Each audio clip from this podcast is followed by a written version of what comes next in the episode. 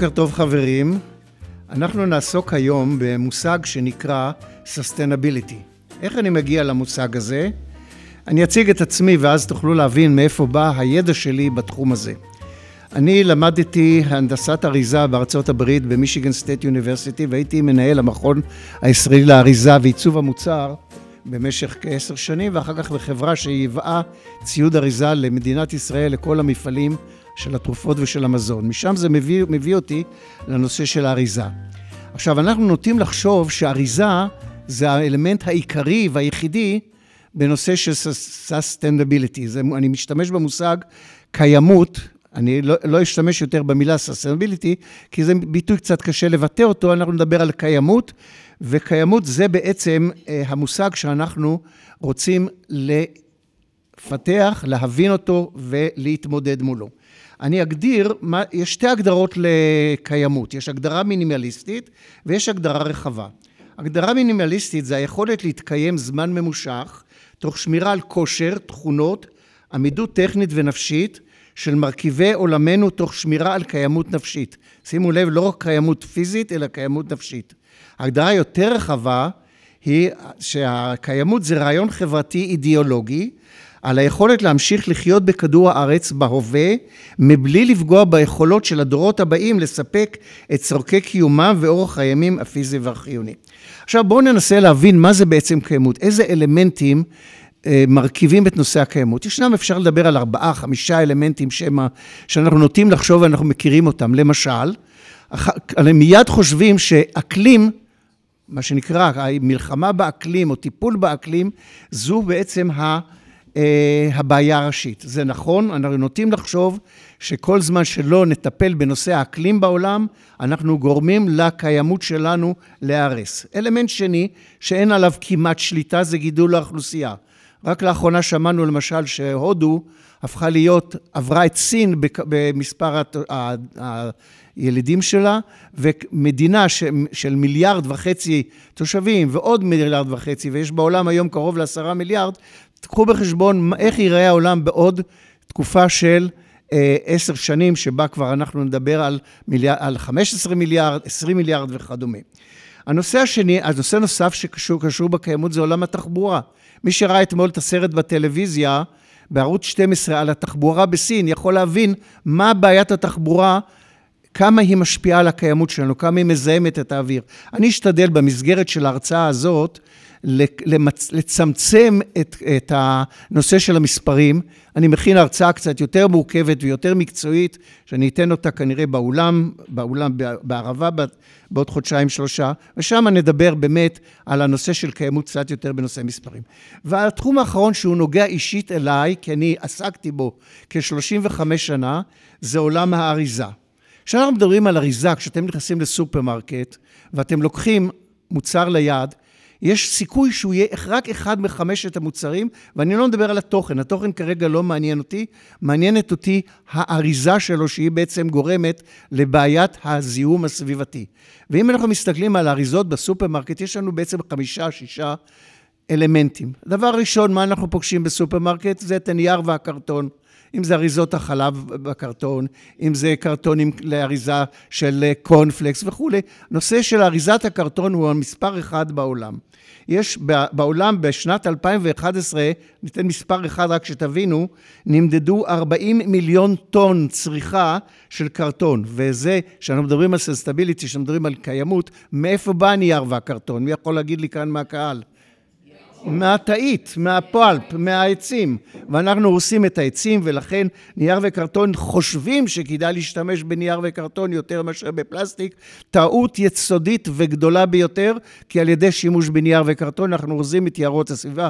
קחו את הסיפור על, דר, על דרום אמריקה ותבינו על מה אנחנו מדברים, מה קורה שם היום בנושא של העצים. התחום העיקרי של האריזה היום שמתפתח, וטוב שזה ככה, זה עולם הפלסטיק. וכשאנחנו מדברים פלסטיק, אנחנו מדברים על עולם ומלואו. אנחנו, אני רק אתן לכם כמה דוגמאות. שקית הניילון שאתם קוראים לה ניילון, זה לא ניילון, זה פוליאתילן, המוצר הכי נפוץ בעולם. כמובן, כל נושא, כל הפלסטיק, אני בטוח שאתם יודעים, תוצרתו ממה? מהנפט, זה תוצר לוואי של נפט. אבל אני רק אתן לכם דוגמה, יש לנו את הפוליאתילן ואת הפוליפרופילן ואת, הפ... ואת הפוליאוריטן, המזרונים שאנחנו ישנים עליהם, ואת הפוליסטרן שזה הקלקר.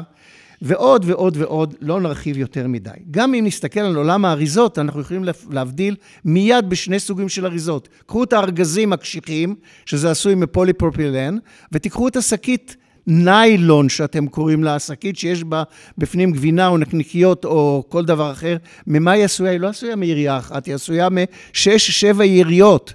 שכל אחת מהיריעות פלסטיות האלה הגמישות, יש להן מטרה בפני עצמה. ולכן, חשוב להבין שעולם הפלסטיק הוא בעצם עולם, מצד אחד הוא מזהם את הסביבה כי לא יודעים להתנהג, זורקים לים וכולי, אבל אם נדע להתנהג ונלך נצא מהבניין החוצה, מהשומר שלנו פה בבניין, נפנה ימינה וימינה, תראו את שלושת הארגזים של, של המחזור שהבית דאג לשים, ואכן תשתמשו בזה ותמחזרו את האריזה, כי אריזה פלסטית ניתן למחזר כמעט את כולה, ואת זאת שלא ניתן למחזר, ממחזרים למדרכה ולכביש ולצרכים של לא כאריזה חוזרת. אה, הצרה הגדולה ביותר זה שנפלטים מיליונים, מיליונים, מאות מיליונים של גזים, שזה CO2, כולם תוצרים של פחמן, נושא להרצאה בפני עצמה. רק לדוגמה, בשנת 2050 יהיו 56 מיליארד טון של CO2 בעולם, שזה 14 אחוז. התעופה תורמת לזה רק 2 אחוז. והתחום הבא, שהוא מאוד uh, שימושי באריזה, זה זכוכית. האריזה האידיאלית, לא מזהמת את הסביבה בכלל, ניתן למחזור רק מי שצריך, יודע, בשביל לייצר אריזות, צריך, לה, צריך להשתמש בזכוכית ממוחזרת, זה חלק מתהליך הייצור. והמוצר הבא זה מתכות, אולי חמישה אחוז, שלושה אחוז, אלומיניום, פחיות אלומיניום ניתנות למחזור וכדומה. זניח לחלוטין זה אריזות הטקסטיל והעץ, גם כן שהן כמעט לא מפריעות ומעטות מאוד בקבוצה. שימו לב, מבחינת מחזור אריזות, 15 עד 20 אחוז מהעולה, מהפסולת ממוחזרת בשנת 2021, ו-90 אחוז מהמים שאנחנו משתמשים, זה מים שאנחנו משתמשים בהם ממי ים, במיוחד במדינת ישראל שהיא מספר אחד. אדם ממוצע מייצר 50 טון של חומרי אריזה של זבל, 600 טון בשנה, 50 קילו לחודש, 600 טון לשנה. 80 אחוז לאן הולכים? להטמנה. והטמנה זה גורם לנו בזבוז שטחים, מזהם את המקורות וכדומה. אנחנו, ורק היום 20 אחוז ממוחזרים. ישראל יש לה טארגט תוך עשר שנים להגיע ל-50 אחוז, 70 אחוז, ואנחנו נוריד את ההטמנה עד ל-25 אחוז, נושא להרצאה נוספת. ולסכם, אני רוצה לדבר עוד שתי, שתי דקות על הנושא של ההיבט הרוחני של הקיימות. אנחנו צריכים להבין שהנושא של הקיימות היא לא רק בחומר, היא לא רק באריזה, היא לא רק בזיהום אוויר, היא בהתנהגות שלנו. תסתובבו בשטרי, בשטחים שהם שטחי הבידור שלנו, שטחי הפנאי שלנו, בחורשות וכדומה, תראו איך אנחנו מתנהגים עם החומרים, איך זורקים את הדברים, איך לא, איך לא, מתקיים, איך לא דואגים לעצמנו לקיימות. זה האלמנט העיקרי שאנחנו צריכים לשים לחשבון, זה החינוך, החינוך לקיימות, ואת זה אנחנו מזלזלים בזה בצורה, אם בהתנהגות בדרכים, אם בהרגלי עבודה, עם הקפדה על היגיינה אישית וכדומה, על ניסוי וסובלנות. לסיכום וחומר למחשבה, ברגע שאנחנו ניקח בראש, בראשנו את הנושא הזה, את שינוי האקלים, נתייחס לנושא הזה של קיימות, אין ספק שנשפר את חיינו בצורה הרבה הרבה יותר אה, רבה, ואין אה, ספק שהחיים ייראו אחרת, יוכפלו ויושלשו במאה הקרובה. תודה רבה, נהניתי להרצות לכם. שמי אבי לוי, אני מהנדס אריזה ולוגיסטיקה, ואני גר בבית במשך שנתיים האחרונות, ו... זהו.